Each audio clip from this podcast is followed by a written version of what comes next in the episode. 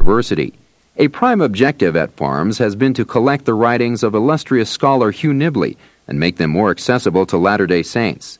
This new series, available on audio tape, is the latest result of that ongoing effort. We hope that these audio recordings will acquaint a greater number of people with the brilliance of Brother Nibley's mind, his penetrating insight and majesty of expression that have awed and enlightened so many Latter day Saints over the past 50 years. Although many have enjoyed listening to Brother Nibley's own voice, the relatively poor recordings have often prevented his audiences from fully understanding and appreciating his works. We have remedied this problem by having this set of Nibley's essays read by Lloyd Newell, whose exceptional voice talent preserves the dignity of Nibley's expression and maximizes listener comprehension and enjoyment. The title of this essay is Return to the Temple. It was published in Temple and Cosmos, Volume 12 of the Collected Works of Hugh Nibley.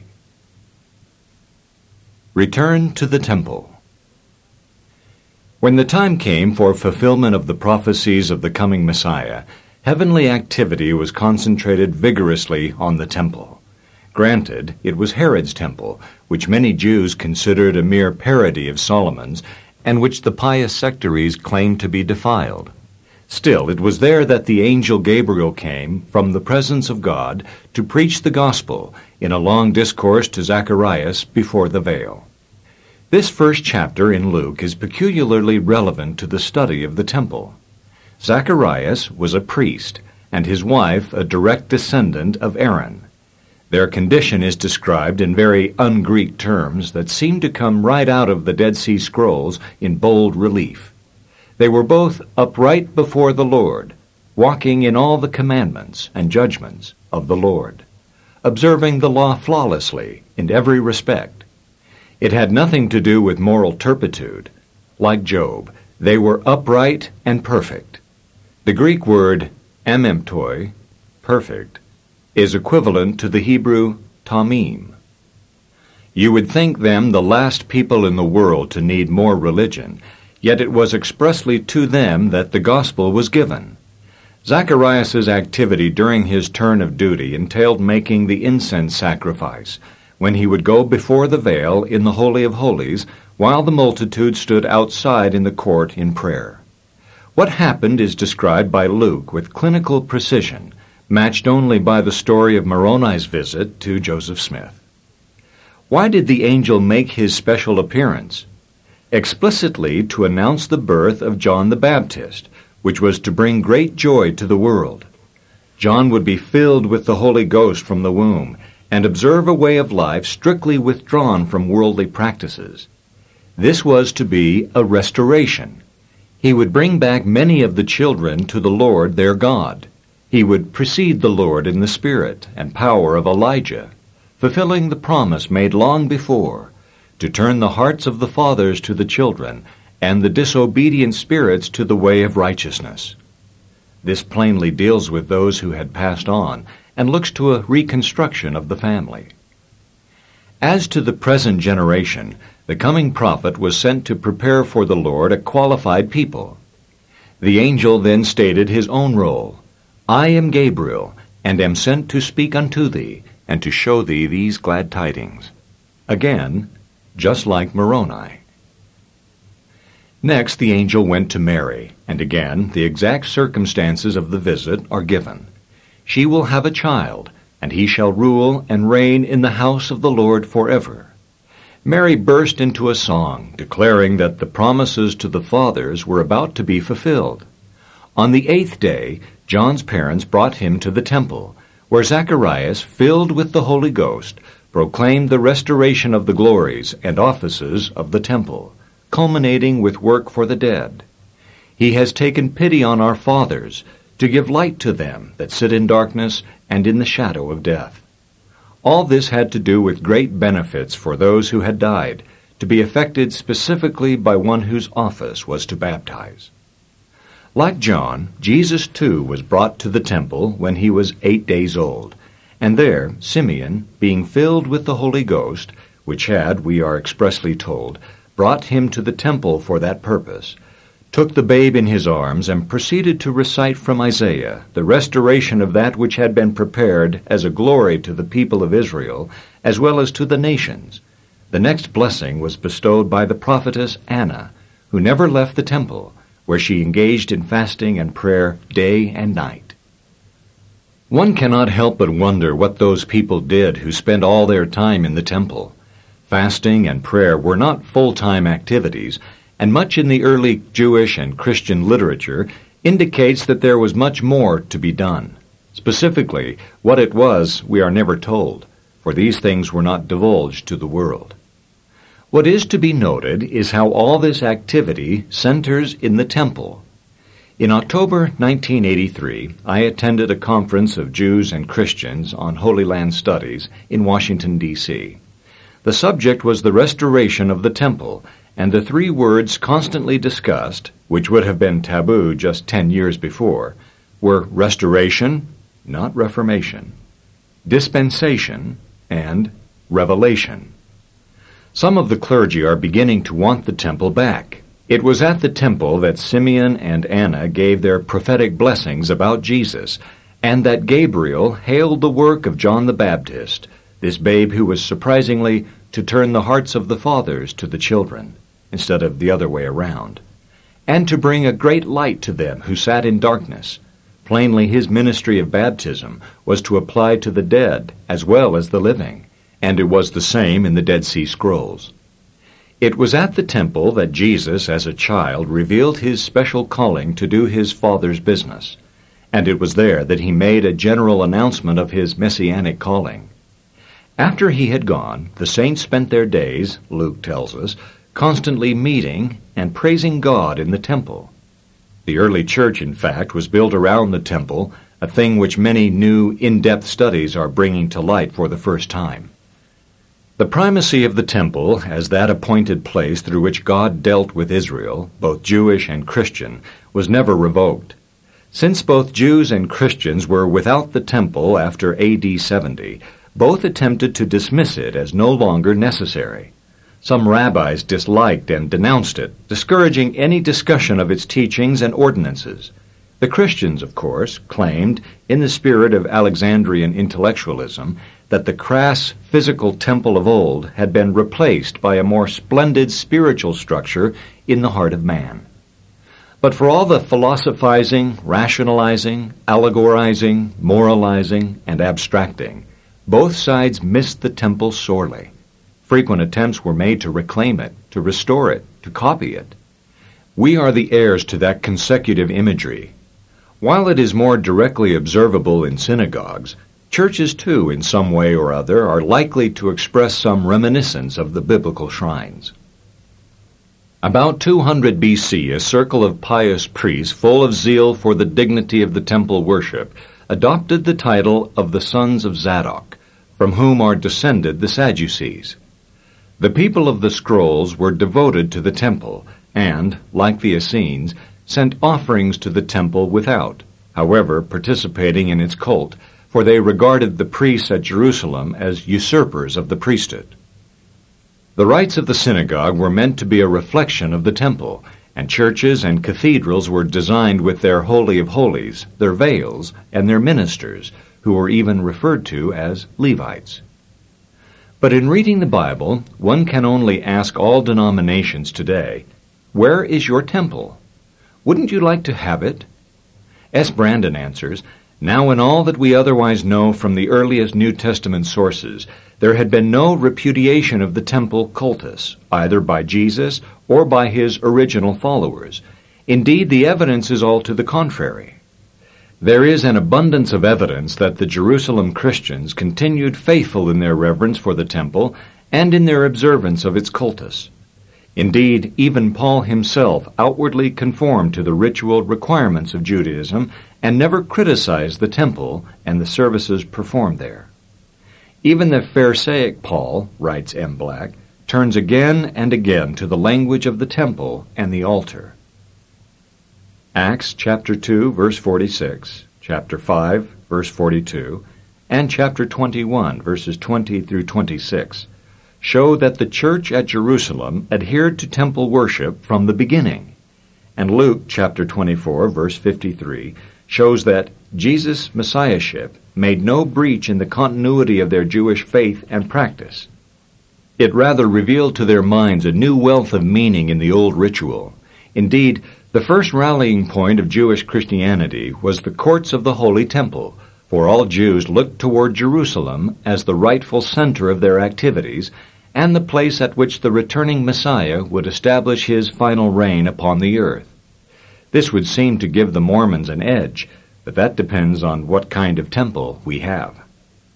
Granted that many Jews want to rebuild the temple, and many Christians would apply the word freely and quite incorrectly to their church buildings, still the question remains.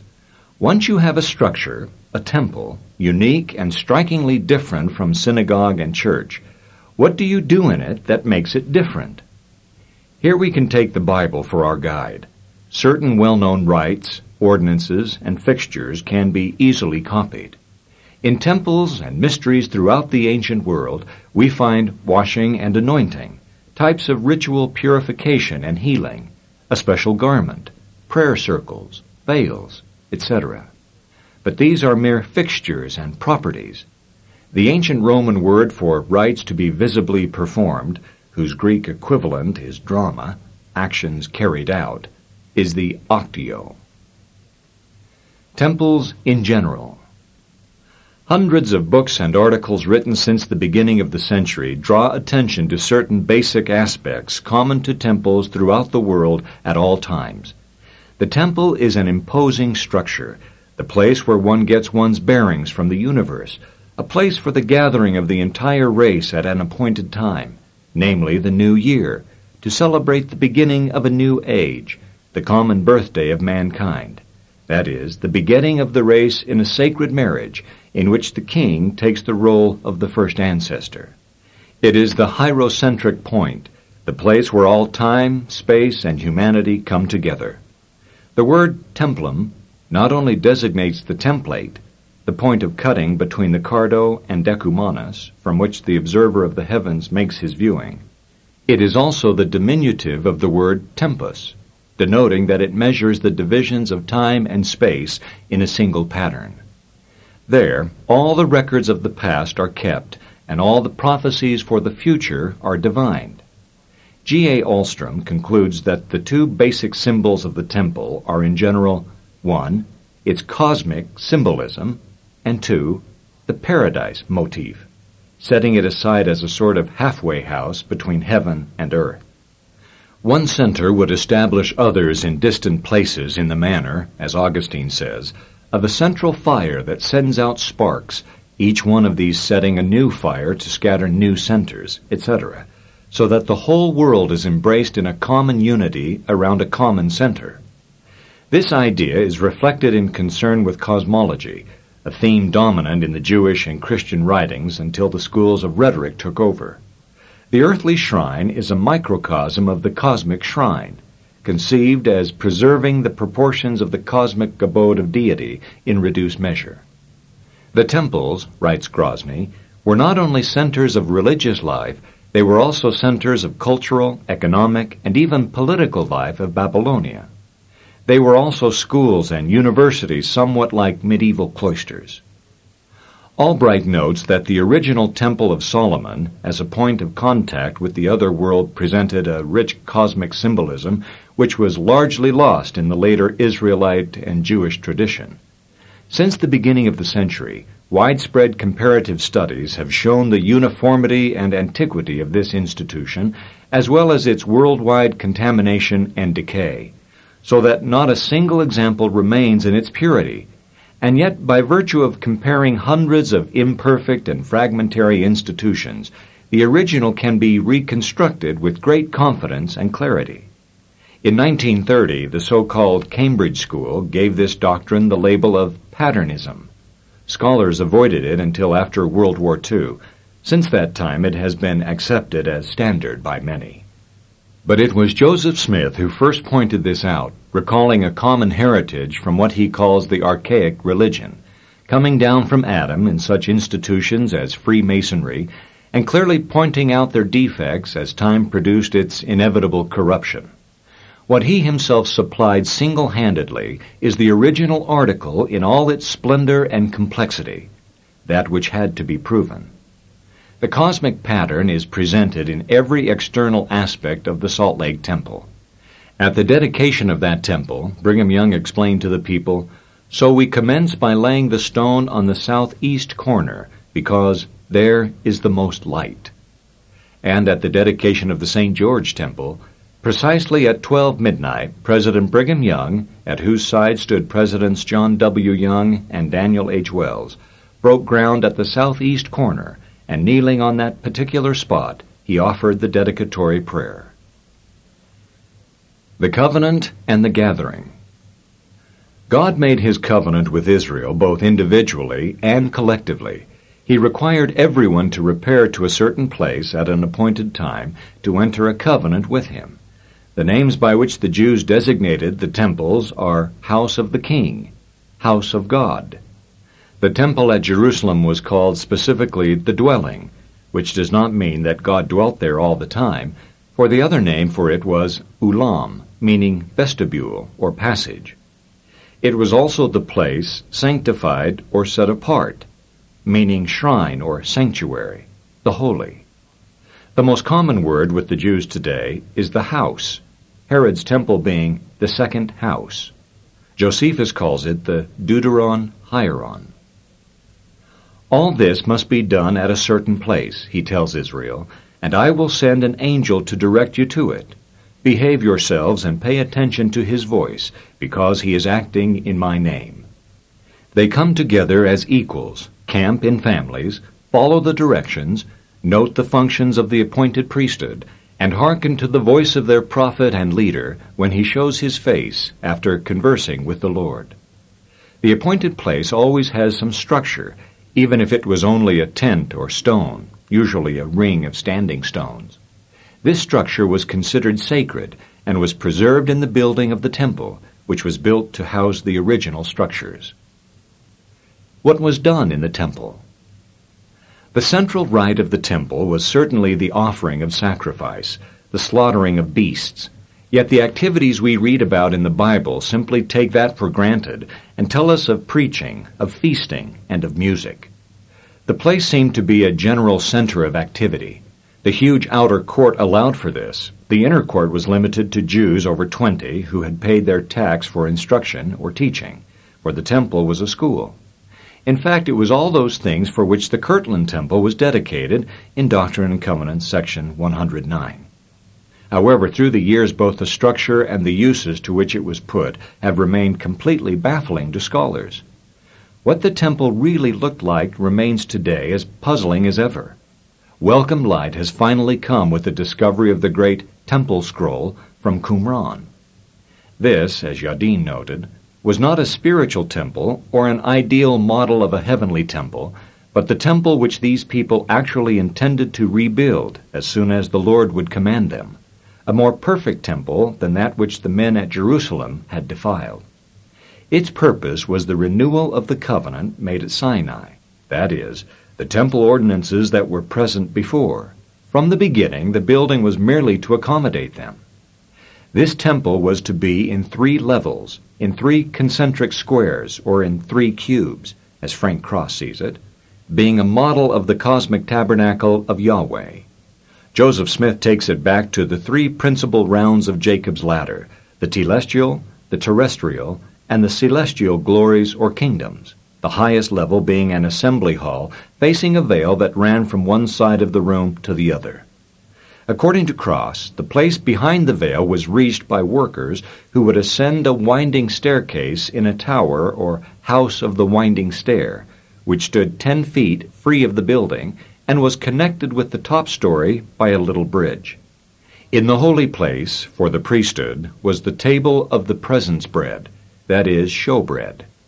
Every morning in the temple, twelve loaves were spread out for the twelve tribes, and the workers took the sacrament. The most impressive rite of the temple was the drinking of the new wine by the entire assembly, which was to symbolize a ransom or redemption. A stairway led to an upper story connected to the temple attic. Equally impressive was the house of the laver, containing a great bronze tank located in a separate building a few feet from the main temple, with dressing rooms at hand, emptying into a drain which carried the water off to be absorbed into the ground.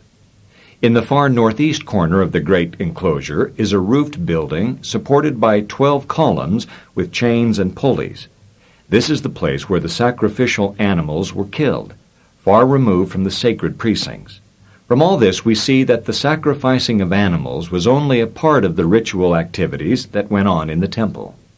According to Milgrom, the entire scroll is the revealed Word of God, and it begins with the covenant with Moses and a section on the Holy of Holies, which unfortunately is the one part of the scroll which has been completely destroyed. In both Jewish and Christian sources, one often reads of the five things, five covenants, five tokens, etc., which are an organic part of the temple. When prophecy ceased, the Urim and Thummim fell into disuse. Corruption spread among the priesthood. Was this God's holy temple? asks S.J.D. Cohen. Even the high priests were no longer legitimate high priests. They were regular priests who usurped the leadership. The five things were gone. That is, the sacred fire, the ark, the Urim and Thummim, the oil of anointing, and the Holy Spirit, prophecy. These five are the typical list of the schoolmen. According to the Gospel of Philip, the five secret ordinances of the Lord are first, baptism, second, chrism, anointing, third, the Eucharist, fourth, the ordinance of salvation, and fifth, the bridal chamber or highest ordinance. In a very old Manichaean manuscript recently discovered, we read, these five things, ordinances, about which you asked me, says the Lord, addressing the apostles after the resurrection, appear to the world to be small and foolish things, and yet they are great and honorable or exalted. I am he who will reveal to you its ordinances, mysteries. These five tokens are the mystery of the first man, Adam. Substitutes and proxies. In the temple and in other structures, the sacrifices could be substituted. The tent, standing stones, the enclosure, the mountain, all stood for the same appointed and sequestered spot, depending on which structure was the most convenient, and it was the same with the sacrifices. The beasts whose blood was shed were only incidental. They stood for something much more.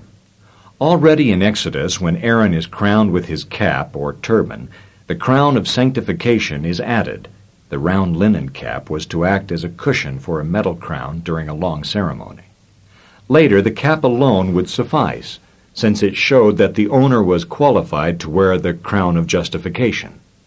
Aaron's sons, arrayed in their holy garments, then appeared and put their hands on the head of a bullock before the tabernacle. It was killed at the door. Moses, dipping his finger in the blood, Put it on the horns of the altar. The same thing is done with a ram.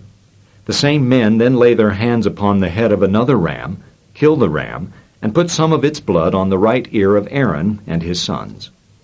This recalls the rite of nailing the right ear of a servant to a door. There are only three nerves in the lobe of the ear. To signify an everlasting bond or covenant between the Lord and his servant. Moses also marks with blood the thumb of the right hand of Aaron and his sons, as well as the big toe of the right foot. In the temple scroll, the bloody spot is placed in the palm of the right hand, whereupon the priest sprinkles the blood all around the altar to signify that this is the blood of sacrifice. It takes no great mental effort to see that the slaying of the ram is the same as the slaying of the ram which represents Isaac in the binding. For Israel, an assurance of the resurrection, a similitude of a great and last sacrifice. Today, for the first time, Jewish scholars have become greatly concerned with this question. Did Isaac make the atoning sacrifice? But Isaac was not put to death. If not he, who then? What is being recognized is that there was much more to the ordinances than the scholars have been aware of. Thus, H. G. May tells us that the tabernacle, the ark, and the ephod may be closely related institutions. The ephod was a portable instrument of divination. One suspects that it was the same instrument as the Urim and Thummim. Are all these things the same? How were they really used? Morton Smith has recently caused a sensation by calling attention to a thing deliberately bypassed by Jewish and Christian scholars alike. Namely, that for the temple, the ancient saints always designated a mystery as an ordinance, and vice versa. He notes that Judaism itself was considered a mystery religion, and that the rites of circumcision and Passover were mysteries. That such early and orthodox Christian writers as Clement of Alexandria Think of Jesus as a hierophant, a teacher of the mysteries. As Dr. Smith sums it up, this was the mystery of the kingdom, the mystery rite by which the kingdom was entered, that is, the ordinances of initiation. In Paul, he finds this is a preparatory purification, followed by unknown ceremonies by which one became united with Jesus, and so ascended with him and entered the kingdom of God. The teaching was very secret and was limited to an inner circle. After administering the blood, Moses then took the oil of anointing and sprinkled it over Aaron and his sons, clothed in their garments. Thereby they became sanctified. This is the oil of healing, which reverses the blows of death. The sons of Aaron were made bloody, as if they had been sacrificed, and then cleansed, as if cleared of their sins. Being washed in the blood of the Lamb is thus no paradox. The blood actually cleanses them of what most needs cleansing by transferring their sins to another. Leviticus deals with the matter in detail. It begins with every man in Israel who is for Jehovah bringing his offering from the herd, a male animal without blemish, as a personal voluntary offering. He, not the priest, lays his hand on the animal's head, after which it represents him as an offering and a ransom for his sins. The conditions of the atoning sacrifice are given. All follow the same pattern, and the feast that goes with it is eaten in humility, and ye shall eat in sorrow. The principle of proxy continues as we read that the priest is to serve as a substitute or proxy for the king or the people. He in turn avoided being sacrificed by being bought off redeemed, by another substitute, a bullock, whose blood is sprinkled before the veil, while some of it is put on the horns of the altar. This bull is not eaten. The whole animal is burned in the ash dump outside the camp to eliminate completely all the sins of the people. And so anciently the principle of proxy was carried out, a goat for a prince who has unwittingly sinned, a bullock for all the unwitting sins of Israel, a female kid as ransom for any commoner for his unintentional trespasses, a lamb or a kid. Or if you could not afford that, two turtle doves. Or if you could not afford them, two young pigeons, one for a sin offering and one for burning. If you could not afford that, one tenth of an ephah of flour would do. The bread and wine in the temple represent sacrifice and atonement for sins against holy things a perfect ram must be brought, or its equivalent in shekels. A clear case comes from Leviticus chapter 8, verses 12 through 15. First, oil is poured on Aaron's head to sanctify him. Then his sons are brought in, properly attired, leading a bullock. They lay their hands upon its head, for it is to atone for their sins. Aaron kills the bullock, puts the blood on the altar, to make atonement for them. The rites with the Levites are the same. Thus the sacrifices are carried out in the temple without the shedding of human blood. But if human blood can be spared, why not all blood? Because this was the similitude of the shedding of blood for the atonement of sin. Properly, of course, the sinner's own blood must be used, unless a representative substitute advocate or redeemer could be found to take one's place. The willingness of the candidate to sacrifice his own life is symbolized by the blood on the right thumb and right earlobe, where the blood would be if the throat had been cut. Symbolic representations. Great emphasis is laid on the assembly of the people, both in the Old Testament and the Temple Scroll, as the camp of Israel in the wilderness, an armed, walled camp, the image vividly depicted in the appointments of the Temple Scroll. One of the most baffling titles connected with the temple is that of Metatron. the title normally reserved to Enoch as the guide of the initiates through the temple. After much argument and research, it is widely agreed now that the root of the word is metator, the metator being one who goes ahead of the host to set up the camp and supervise operations. This is also indicated in the name of Enoch, which signifies a guide or instructor of initiates into the temple. Anyone approaching the holy enclosure must identify himself in three steps. The admission of initiates is the central theme of the Manual of Discipline. First, at a distance, he seeks admission, giving a visible sign by raising his arms, a greeting that can be seen from afar, and is a sign, among other things, that he is unarmed. Approaching closer for inspection, he gives his name. Then, approaching for the final test, he actually makes physical contacts with certain grips, which are the most secret and decisive.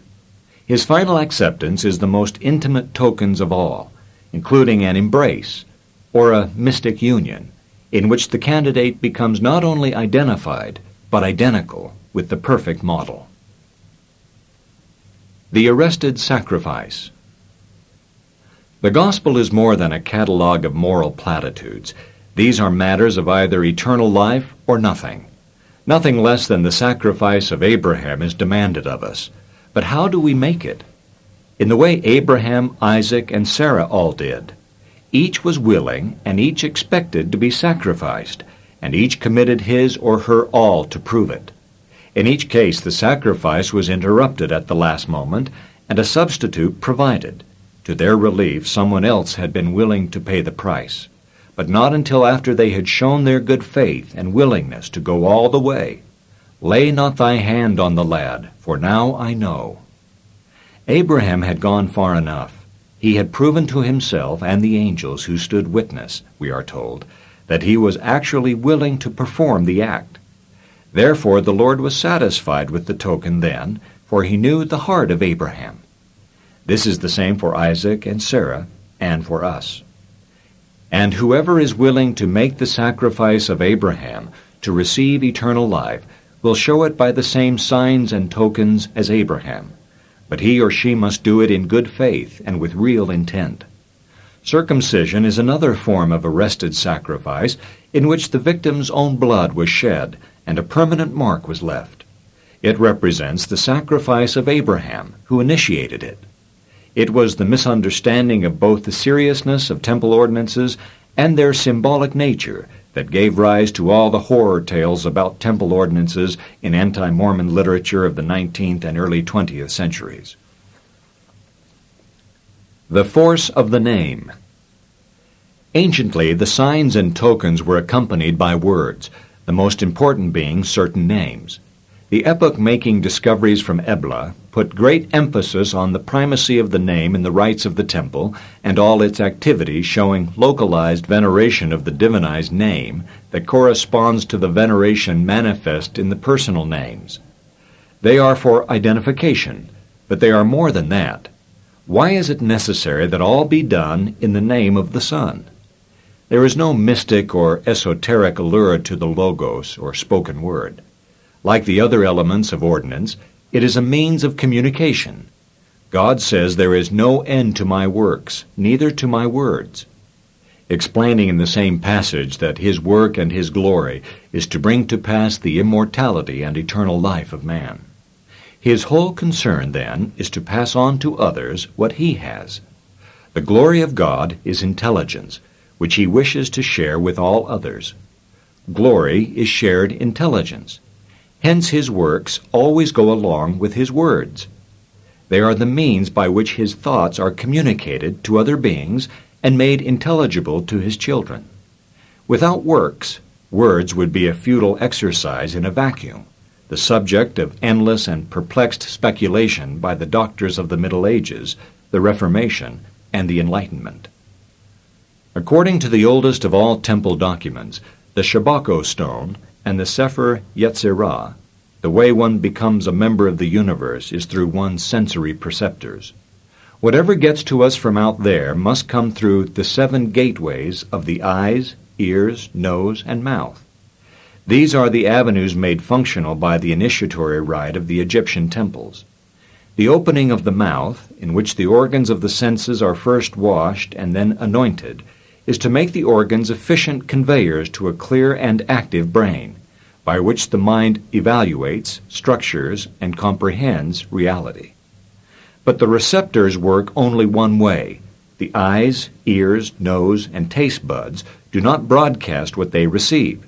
There is only one way that all those impressions, unified, structured, and enjoyed by the mind, can be conveyed to others, and that is by speech, by the word alone.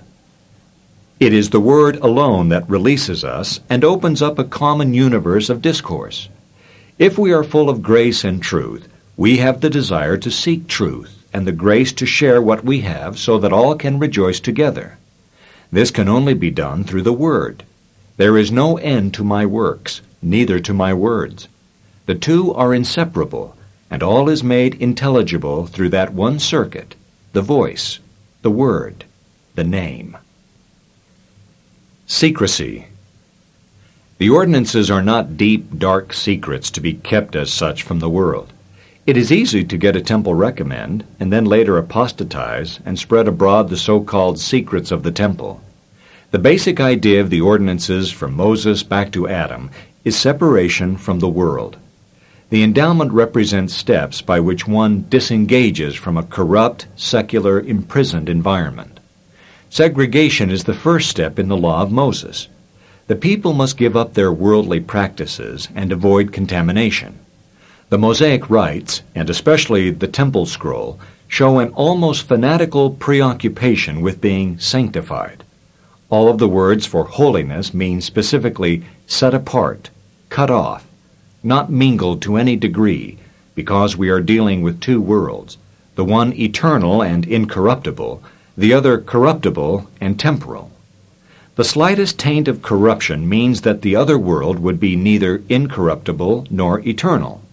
The tiniest flaw in a building, institution, code, or character will inevitably prove fatal in the long run of eternity. The object of the rules laid down in Leviticus chapter 10 verses 10 through 12 is to make a sharp distinction between what is holy and unholy, clean and unclean. Chapters 11 and 12 give a detailed catalog of what is clean and what is unclean with the strictest rules for keeping the two absolutely separate. The lesson of absolute separation is forcefully brought home to Israel in the beginning of Exodus 19, where certain fences are set up at the foot of Mount Sinai, with death the fate of any who cross the line. The teachings of Moses begin with a warning to make the people keep their distance.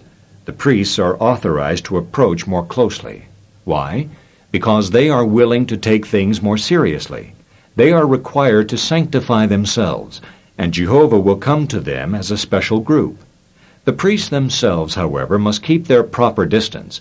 They must not try to ascend any nearer to Jehovah, or they will be overpowered, blown up.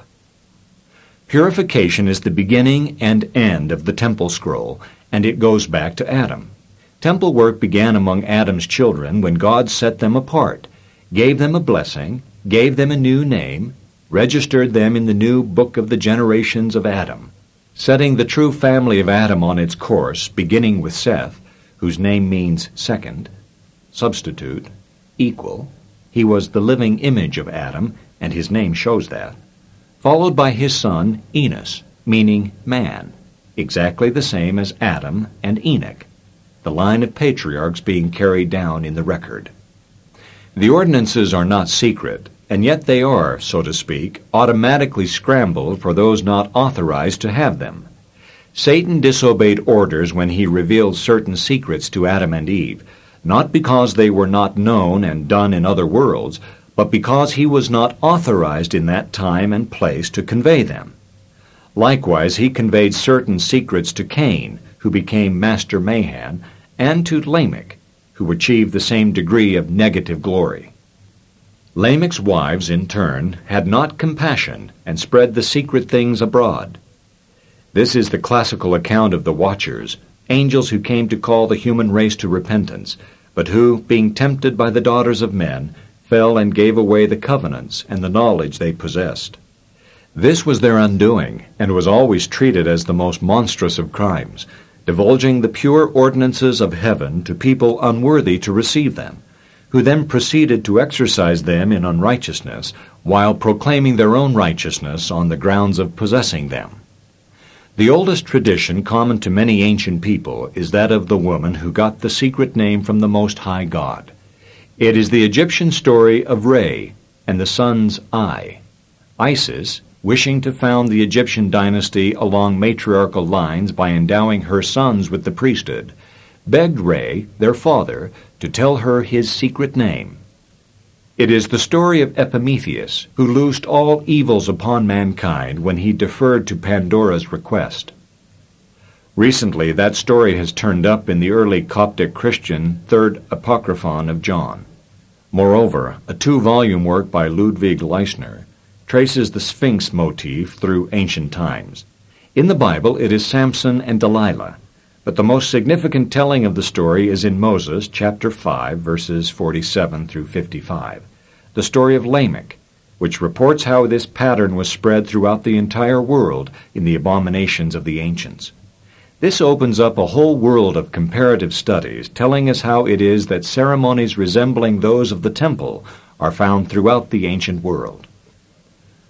Why are these temple ordinances guarded with such secrecy when anyone who really wants to can find out what goes on? Even though everyone may discover what goes on in the temple, and many have already revealed it, the important thing is that I do not reveal these things. They must remain sacred to me.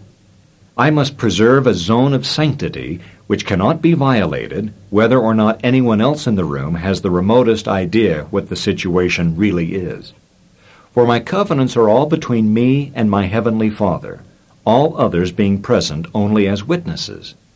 Why witnesses, if this must be so intimate and private? Plainly others are involved in it too. God's work and His glory is to share that work and glory with others. Abraham said he sought diligently for these ordinances that he might administer them to others. It is because others are engaged in the work that we know that we are not just imagining it. On the other hand, I can never share my understanding of them completely with anyone but the Lord. No matter what happens, it will then always remain secret. Only I know exactly the weight and force of the covenants I have made. I and the Lord with whom I have made them, unless I choose to reveal them. If I do not, then they are secret and sacred, no matter what others may say or do.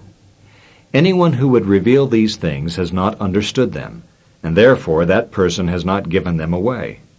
You cannot reveal what you do not know. The constant concern is to keep Israel out of contact with the profane things of the world.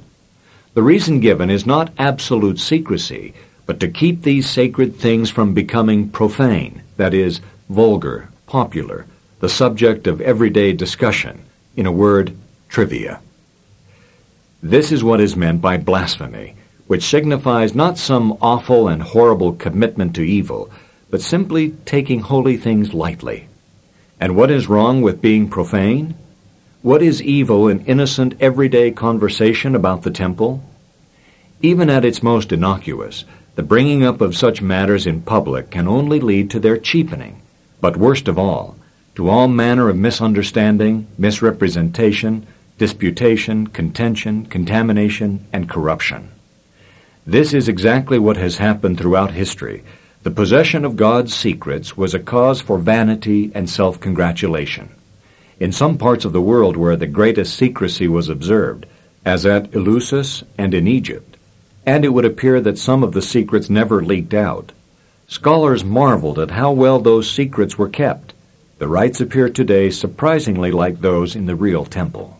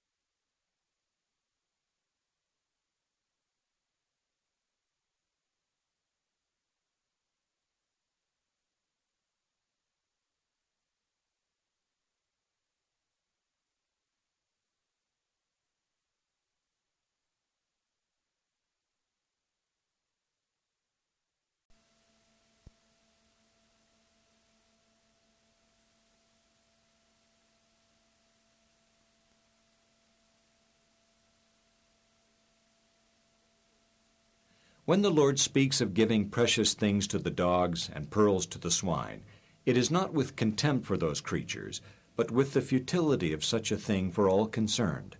The dogs would find no value in precious things, which would be thrown away into dirt and trodden underfoot.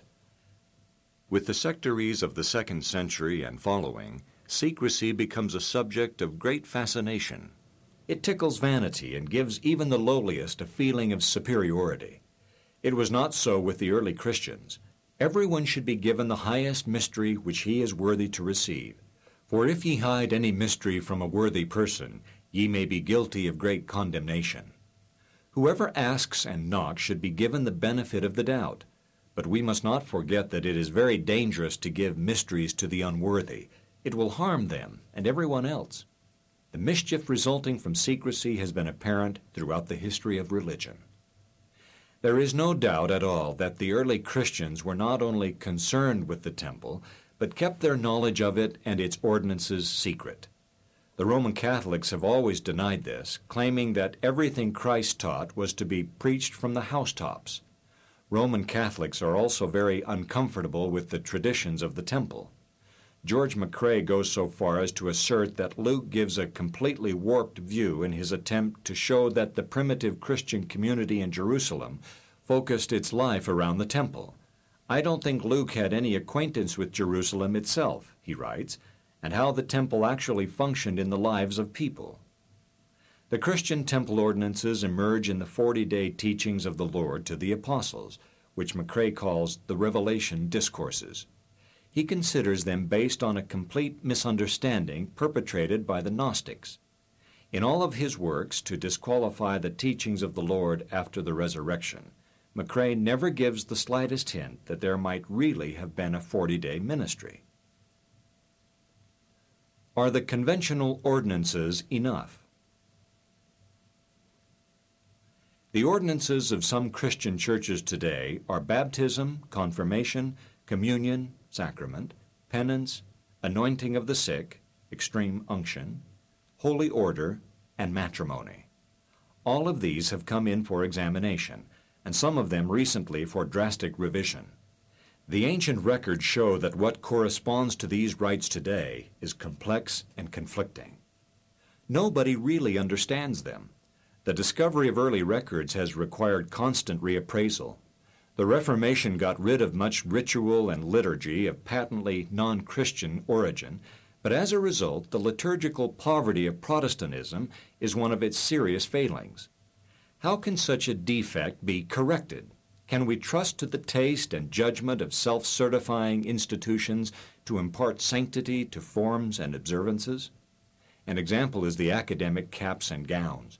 Whether the design is by committees, synods, conventicles, or individuals, by what authority do they act? Wherein does the sanctity of these costumes reside? The Catholic case is even more dubious. When at the monastery of Solesmes in 1830, the serious study of old and forgotten manuscripts dealing with the Mass was undertaken, it became apparent that there was nothing particularly ancient or Christian in the rites. Today, the standard work on the Mass is that of Eisenhofer and Lechner, who trace the origin of the Holy Office to four sources. And if there is one thing in which one is not lacking for evidence, it is in the ritual of the Church, attested in thousands of documents all over Europe. The four sources are as follows. First, the rites of the synagogue consisted of singing, preaching, scripture reading, and prayer. Reminders of the temple are important, but they didn't make it a temple or transfer any of the ordinances. Second, the adoption of antique cult practices, for example, the practice of the Anona, are clearly present in the Mass. The word Mass is, in fact, the Latin word for harvest ceremony. The Council of Elvira in AD 444 forbade the use of candles and incense in churches since they were a basic pagan practice everywhere. Parts of the Mass thought by the apologists of the 19th century, such as the naive G.K. Chesterton, to go back to the days of the apostles are no later than the 16th century in origin. Such are the epiclesis and the monstrance, that climactic elevation of the host which has become the high point of the Mass. The core of the Western Rite was the Milanese order brought by Ambrose, a convert when he came from Antioch via Ephesus and Lyon, while the foundation of the present Roman Mass is the rite established at Aachen in the days of Charlemagne. Third, much of the splendor of the Mass may be attributed to the Roman imperial cult, as Andreas Alföldi has shown at length. Fourth, the Germanic and Celtic courts of the North contributed some of the most venerated rites of Christian churches. Henry John Feasey's studies on the English Holy Week ceremony show how deeply rooted in pagan antiquity these rites are.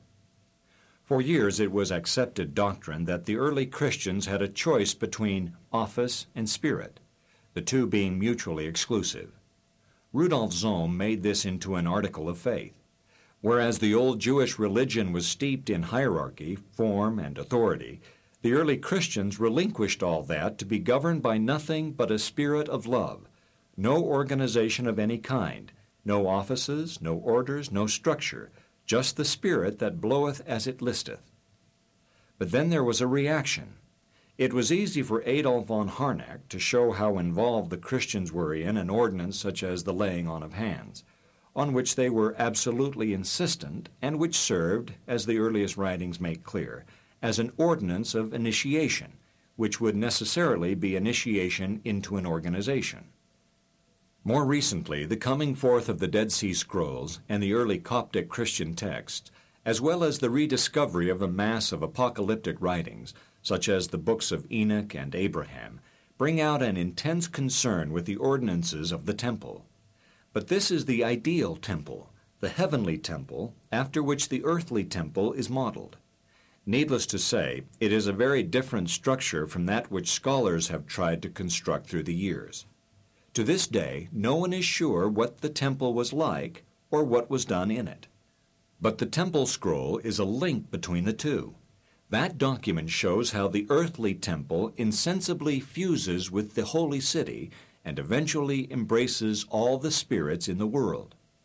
The numerous accounts of the heavenly temple are found in a multitude of ascension texts. These might appear as altogether fanciful, were it not that they show a consistent picture of the temple and are supported by numerous points of contact with actual practices. We must not forget the 40 day literature in which the Lord instructs the apostles in great secrecy after his resurrection in the rites and ordinances of a higher order, such as the prayer circle and the bridal chamber.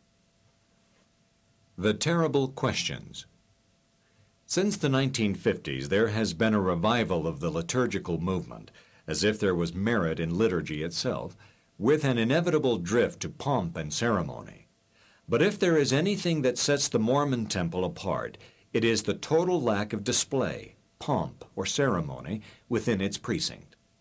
It is amusing that after the many books written in the 19th and early 20th centuries describing the temple rites as a carnival of glamorous and occult shenanigans in the manner of Aleister Crowley, it should turn out that the Mormons have actually fewer ceremonial doings than almost any other church, including even the Quakers and Baptists, who make a conscious effort to put on some kind of show, even if it is only a show of austerity. For example, the severe 18th century guise of the Mennonites at this late date seems to me to be pure theater. But no such pretense is necessary for the Latter day Saints, because for them the temple should be a place for serious concern, with no place for pretense or show, no musical chants, bells, gorgeous vestments, processions, declamation, recitatives, trumpets, adornments, color, resounding intonements, nor incense. It is the temple work alone that counts. It should show soberness and austerity, and yet not show severity. It is there that one comes to grips with what the doctors of the synagogue and the church have banned as the terrible questions which deal with the fundamental questions of existence, and not in a philosophical, allegorical, or abstract manner. The rabbis and the fathers alike forbade discussion of these issues.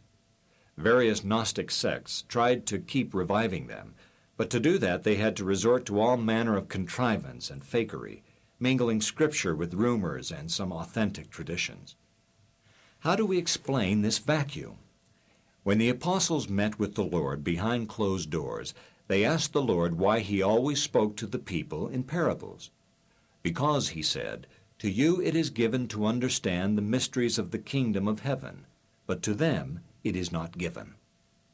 By the mysteries of heaven he meant the mysteries of godliness, those ordinances which were closely guarded by the early saints, even at the risk of misunderstanding, scandal, and persecution. At a very early time, Origen, in his work on the first principles of the gospel, regretted that the church did not have clear information on any one of them. Thus, he says, the Bible tells us that there are angels, but does not give us the slightest indication of what they were like. Did they have wings? In the same way, Basil, in the fourth century, regrets the same lack of specific information about any of the ordinances. We know that the Christians baptized and married, he says, but we haven't the slightest instruction as to how they did it. Was the Lord's Supper distributed in the same manner as the loaves and fishes? Were they the same ordinances? The creation motif. According to the eminent N. A. Dahl, most important has been the discovery of the importance of the worship of the temple, especially the great festivals, that is, the rites in which all participate, as a common point of departure and coincidence. In the common worship, the creation was commemorated and reenacted, and the future renewal for which Israel hoped was prefigured. M. Dahood sees the closest association between the name and the creation motif in the earliest temples, in such names as the voice has created, creation by the word, where did the creation begin? The answer for the Jews was in the temple. The first thing which emerged from the primordial waters was the temple, from which point creation spread in all directions, specifically this earthly creation, for the temple was actually transplanted from a pre-existent world created long before. The ancient temple drama begins with the council in heaven when the creation is being planned. Many features of the Latter day Saint version of creation are sound and scientific. First of all, this earth was part of a system of worlds made of the same elements and subject to the same physical laws. The creation was neither instantaneous nor simultaneous, as Aquinas describes it. The latter have become the fundamental ideas behind the word creation as it is used by scientists and religionists alike.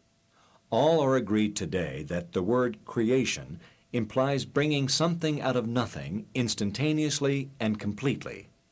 On the contrary, creation is a process in which one step leads to another over an indefinite period of time. The episodic nature of life is essential in this version. What we have is one ever ongoing play divided into distinct acts and scenes. Since there is no point at which everything emerges from nothing, we begin with an act and a scene in a play that has already been going on for untold ages and has already seen countless worlds come and go. Our story opens with unorganized matter, then an earth which is only earth, then a globe completely invested with water, then a division of the waters, causing the upthrust of earth by plate tectonics, which proceeds to form mountains and hills, down from which rush great rivers and small streams, supplied by the torrential rains that fall from the darkness that covers the face of the deep. The dense cloud cover which begins to break up as first the sun, then the moon, then the stars appear. They were not created at that time, they were already there. Human history is not primarily concerned with the creatures of other ages or of other planets. Its proper beginning is placed at that momentous period of transition between the Cretaceous and the Tertiary, when the first angiosperms appeared as grass, flowers, shrubs, and trees, supplying sustenance for the elephant, the lion, and other large mammals. The mammoths were the first to appear of those herds of grazing animals, the herd which emerged as soon as the grass was provided, a very sudden event in the course of nature, an explosion, Loren Eiseley calls it, they supplied a livelihood for the predators, the lion, the tiger, and the bear, which preyed upon the herds. All these were in preparation for man. If the above rules out the whole fundamentalist picture of creation, Darwinism is no less rejected by the basic doctrine that the creation was both directed and planned. The planning began long before the actual operation was carried out, and the process required constant oversight and direction. The Temple Drama The principal recorded activity which took place at the ancient temples on the occasion of the Great Assembly was the Temple Drama, a ritual combat a showdown between good and evil.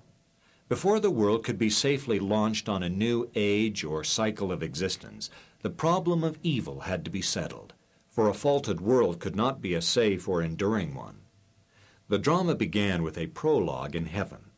The premortal council, as well as good and evil, are the subjects of the discussion. The argument is that an eternal spiritual being is to be subjected to temptation, to which, in fact, it must yield if it is to experience a part of existence which must be taken into account. For sooner or later there must be opposition in all things, and the new world is to be set apart as a special place for testing. For that purpose it must be quarantined. Man must be temporarily cut off from the presence of God and angels, that he might demonstrate to himself his capacity or incapacity for coping with evil. By yielding to temptation, man loses his immunity and innocence as the price of gaining knowledge. But since he cannot return to God in his fatally flawed condition, a Savior will be provided on certain conditions of obedience. The situation, and indeed the whole plot of the temple drama, is vividly set forth in the book of Moses, way back in 1830, before anyone ever thought of serious study of ancient temples except on a mystic or occult basis. The fourth chapter contains the provisions for Adam's redemption, but first comes a matchless presentation of man's condition. Moses' situation is that of a man trapped in a sewer. The only way for him to escape is for someone to go beneath him so that he can stand on his shoulders and climb out. He must recognize the situation and make an effort to respond. The whole plan is one of repentance. The man must repent and call upon God forevermore in the name of the Son, who is to help him. He is, as it were, calling upon God to send the Son to his aid. All are equally in need of repentance. Ten miles falls as far short of infinity as ten thousand miles, and I am just as far from being full of grace and truth today as I ever was or will be. The Combat Every drama must have a conflict, and nothing is more impressive than the manner in which the problem of evil was treated in the temple. The showdown is, of course, between good and evil, and these, following the usual temple practice, are represented figuratively or by proxy. Before the altar in Jerusalem, all the sins and vices of the people were shifted to the figure of a scapegoat, which thereby became an object of utter loathing, an embodiment of all evil, driven out into the wilderness to perish, taking all the sins of the people with him. Elsewhere in the ancient world, the combat is between the holy king and Mot, or Seth, who is everything that is evil, the good guy versus the bad guy. But the God of Moses was wiser than that. In the scapegoat, Israel recognized that the enemy they were driving with stones and curses was the evil that was in themselves. They were the bad guys. In the Songs of David, composed for the temple drama, the king cries out from the depths. He is in utter despair, overwhelmed by the waters of darkness, overpowered and beaten by the evil one. Yet the cause of it all, as he recognizes, is the king's own guilt. That is the evil he is combating. His psalms are penitential. By contrast, the ancient Greek choruses at the temple mourn for their afflictions, but never for their sins. The characters in the play seek for the guilty parties, but, like Oedipus, they absolutely refuse to recognize the guilt in themselves. Satan cannot force us to sin, in which case we would be helpless innocent, no contest. But he can bribe us to sin, in which case we are guilty and follow him on our own free will. We make covenants with the understanding that we mean to keep them, and the alternative is to place ourselves in Satan's power. we are placed here expressly to be proven herewith whether we will be true and faithful to our understanding with God, while Satan is allowed to try us and to tempt us, to invite and to entice, to see how far he can shake us. In a direct frontal attack, as Moses discovers, Satan is stronger than mere mortals, and for that reason, Satan is not permitted to make such frontal attacks. God has placed enmity, a wall of first defense, between the seed of the woman and the serpent. The first reaction to sin is one of loathing and revulsion, which is the safest protection one can possibly have against evil. Satan, however, knows how to overcome that, and God allows him to play his own game, which is to break down our resistance and win us to his side with money. There is no more impressive aspect to the ancient temple drama than dealing with the problem of evil, which philosophers and theologians to this day consider ultimately insoluble. It is by using money as bait that Satan leaves it up to us to decide whether we will follow him or not. And God permits that arrangement, since that is the very purpose of the test. His maxim is a true one Money answereth all things, which means that in this world, money is the name of most every game going, and anyone who would play any other game must pay a heavy penalty for what Stuart Chase called the luxury of integrity. In Satan's world, he who turneth away from sin maketh himself a prey. You must play this game merely to survive. The existence of this primordial temple drama has long been recognized. It is vividly set forth in the Memphite theology, the oldest written record known, whether or not it began in Egypt. And the Shabako stone makes it clear that the drama was already very old when it was performed to celebrate the dedication of the temple and the founding of the first dynasty of Egypt. It spread from there to Greece, where we have a collection of horrendous tragedies dealing with the subjects of good and evil, and in terms of power and gain.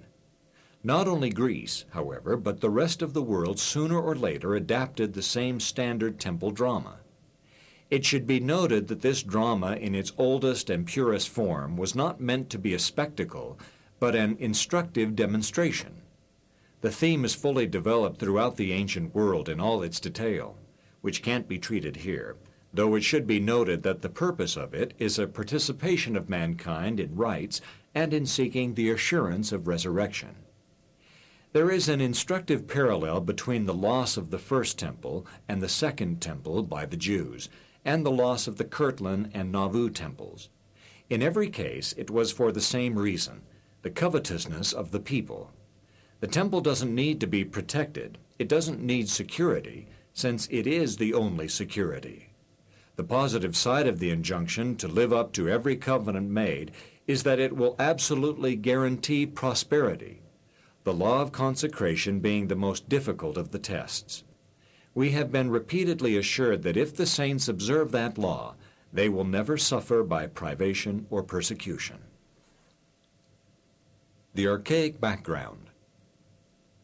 The greatest of Jewish philosophers, Maimonides, says that the altar in the temple was where Adam offered a sacrifice after he was created. Indeed, Adam was created from the very ground, as the sages taught. Adam was created from the place where he made the atonement offering. In 2nd Baruch, we read, This building is not that which was prepared beforehand here from the time when I took counsel to make paradise, and showed it to Adam before he sinned. Adam was shown the heavenly temple. After these things I showed it to my servant Abraham by night among the portions of the victims, and again also I showed it to Moses on Mount Sinai, when I showed him the likeness of the tabernacle and all its vessels. And now behold, it is preserved with me, as also paradise. This was written just after the destruction of the temple in Jerusalem. At the dedication of the St. George Temple in 1877, Brigham Young said, It is true that Solomon built a temple for the purpose of giving endowments, but they gave very few, if any, endowments. I will not say but what Enoch had temples and officiated therein, but we have no account of it.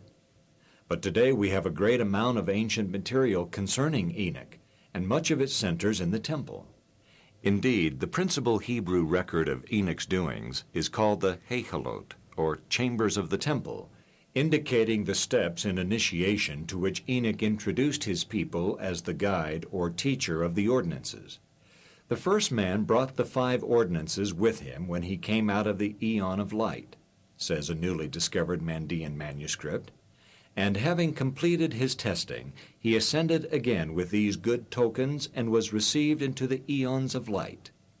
Today, much is being made of Abraham as the restorer rather than the initiator of the knowledge of God, recapitulating what had been given to Adam. This is symbolized by his rebuilding of the ancient altar of the first fathers, last used by Noah. Abraham, according to Maimonides, dedicated the spot on Mount Moriah, where the future temple was to stand. And God also showed him the future temple service and the law. There is a wealth of tradition now being zealously studied to show that the temple ordinances really go back to the beginning, as Joseph Smith declared. The four names associated with the tradition are those of Adam, Enoch, Abraham, and Elijah. The main concern is salvation for the dead, as is brought forth repeatedly in the so-called ascension literature. It is here that we find the significant equation of John the Baptist and Elijah. We recall that when the rich man looked up to see Lazarus in heaven, he beheld him resting in Abraham's bosom. Abraham, according to tradition, cooperates with Michael in interceding with God for sinners who have died. In fact, as Kay Kohler observes, the main power of Abraham is his constant intercession for spirits awaiting judgment in the other world. This idea is expressed in the prayers for the dead, in which Abraham seeks to bring about their salvation in the temple. Work for the Dead At the time of the Crusades, the orders of the Hospitallers and Templars were founded to provide protection and hospitality for those coming to the temple at Jerusalem. No one has the vaguest idea how it all began, writes a contemporary, and there are all sorts of wild stories going around. The accepted account was that such hospitality went back to the time when the temple was retaken by the Jews and Judas Maccabeus, when he rescued the temple from profane hands and found in the holy place great amounts of gold and silver. This money Judas dedicated for the salvation of the dead. To explain this activity, we are told that when the Jewish casualties of the war were being collected and buried, it was found that many of them were wearing pagan charms around their necks. For this they would be condemned to hell. When Judas Maccabeus saw and understood that it was a good and proper practice to pray for the dead, he sent twelve pieces of silver to Jerusalem to be used for the building of a hospice for the poor, who would be asked to pray for the dead. And Melchior established the practice as a regular order of appointed brethren. Then Christ appeared to Zacharias while he was sacrificing and told him to go to the house in Jerusalem where John the Baptist was born. Here we have garbled accounts connecting the work of John the Baptist to turn the hearts of the dead fathers to the children, a work for the dead which survived in the temple till the time of the Maccabees. Today some Roman Catholics see in Matthew chapter 16 verse 18 in the mention of the keys and the stone the much desired admission to or exclusion from the temple, the gates in question being expressly the gates of the temple. The keys are the keys that open the gates that hold back those who are being retained in the other world.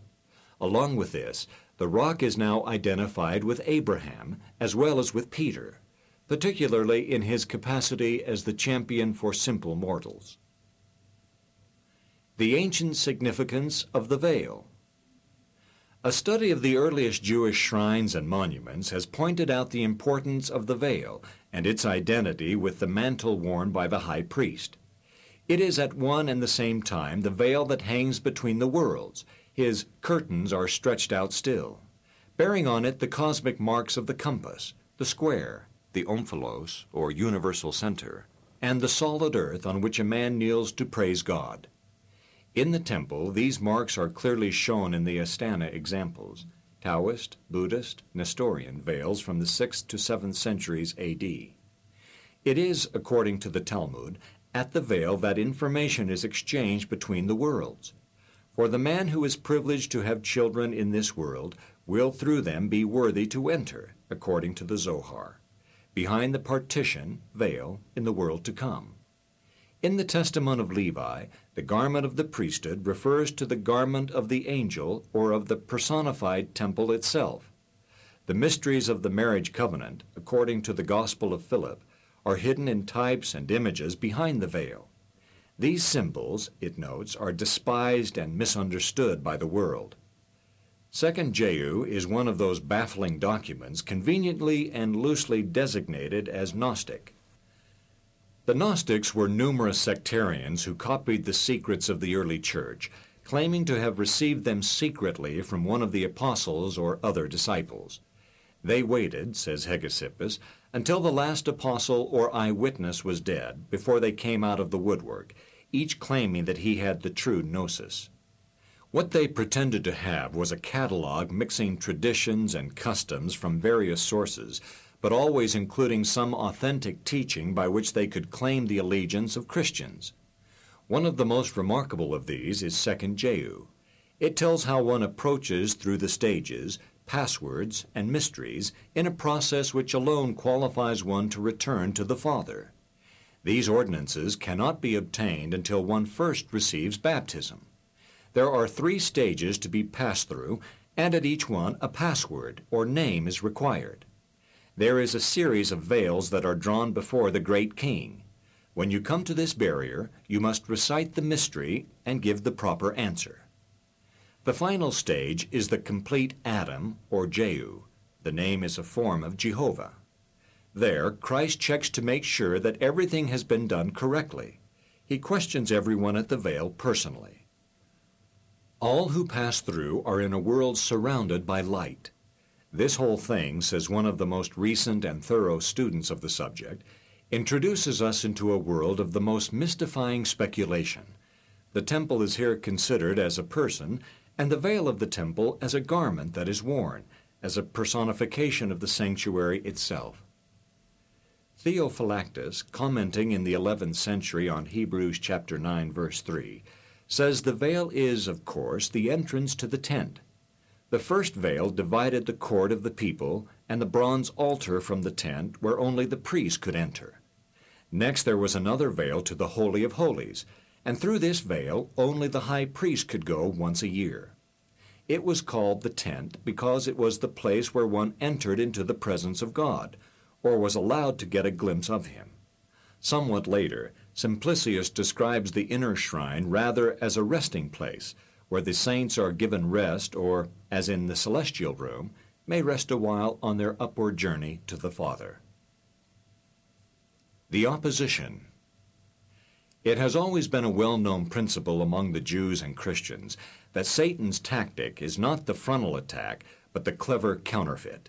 The devil inverts the truth and imitates the divine ordinances, writes Tertullian, exactly as the Lord does them. He baptizes the faithful. He promises by the bath the expiation of sins. In the rites of Mithra, he marks the forehead of the soldiers. He has his ritual oblation of bread. He presents the image of a resurrection, and he crowns you with a throne under the blade. It is all corruption and contamination. But is it real? If the gospel is more than a catalog of moral platitudes, if we are really dealing with the things of eternity, it cannot be practiced on an everyday level. Joseph Smith has given us the temple ordinances, but are they real? As the temple scroll tells us, these ordinances can only be had by revelation, and therefore they lie beyond the pale of ordinary discussion. It was Descartes who insisted that we are wasting our time trying to talk of eternal and infinite things in an everyday idiom. But Descartes also realized that there are certain tests which justify taking propositions seriously and pursuing further investigation. In the case of Joseph Smith, we have to consider that, first, what he has given us is the only thing of its kind. True, there are resemblances everywhere, but always they are speculative, fragmentary, uncertain, and conflicting. Second, there was in ancient times such an institution as he has given us. It is found at various levels of splendor or decay, but in the early days men were working hard to bring heaven down to earth. Third, This unifying and teaching institution was the core of every civilization. And fourth, Joseph Smith brought forth the whole vast complex in a perfectly consistent and coordinated form, a work totally without parallel in the world today. The study of world religions and comparative religions, which has exploded since the beginning of this century, shows that Joseph Smith was right on target. Moreover, he recognized a primal archaic order which had produced all manner of broken fragments and scattered traditions. The reality of this archaic order has been emerging only in the last two decades through the insight of men who bring a scientific knowledge to a serious contemplation of the ancient heritage. The supreme issue remains today, as then, ever the same. Is this life everything? Is that all there is? Is there another dimension? In the temple, time, space, and lives are extended. Everything there is as in other worlds. No matter how men try, they have never been able to liberate themselves from that question. The only alternative to eternal life remains, as the foremost artists and scientists of our time emphatically declare, an existence of absurdity. Between the temple and the absurd, we are given no other choice. To prove him herewith. The supreme test was, in ancient as in modern times, an economic one. Every Israelite made his token sacrifice at the temple once a year. But at the same time he brought his basket and consecrated all his property. The bulk of the old law is taken up with the economic obligations of the individual. The beginning and ending of the law is not legalism or ritualism, but grace and truth. The whole teaching of the law is to be fair, compassionate, magnanimous, with heavy emphasis on equality. The first two commandments tell it all. If you really love God and your neighbor, there is no need to be commanded not to steal or lie or do any contemptible thing. Yet they enter their covenants with the understanding that unless they fulfill rigorously and completely every covenant they make in the temple, Satan will have power over them. We are also told by the prophet that the ordinances are the same in every dispensation. Yet attempts have been made to mitigate and qualify the law of consecration, which, said Brigham Young, was easier to understand and more unequivocally clear than any other commandment. Unless the ordinances are observed exactly as prescribed, they will be a curse and not a blessing. And this is where Israel fails. The last of the covenants and promises is fittingly the hardest. The story of the rich young man shows that this is the breaking point. He was faithful in his prayers, tithes, and alms, but when the Lord said, There is yet one thing remaining, namely the law of consecration, the young man could not take it. Many Latter day Saints also are pure Teflon where this principle is concerned. This is the end of this recording. Thank you for being with us. For additional information on this and other FARMS publications, call FARMS at 1 800 327 6715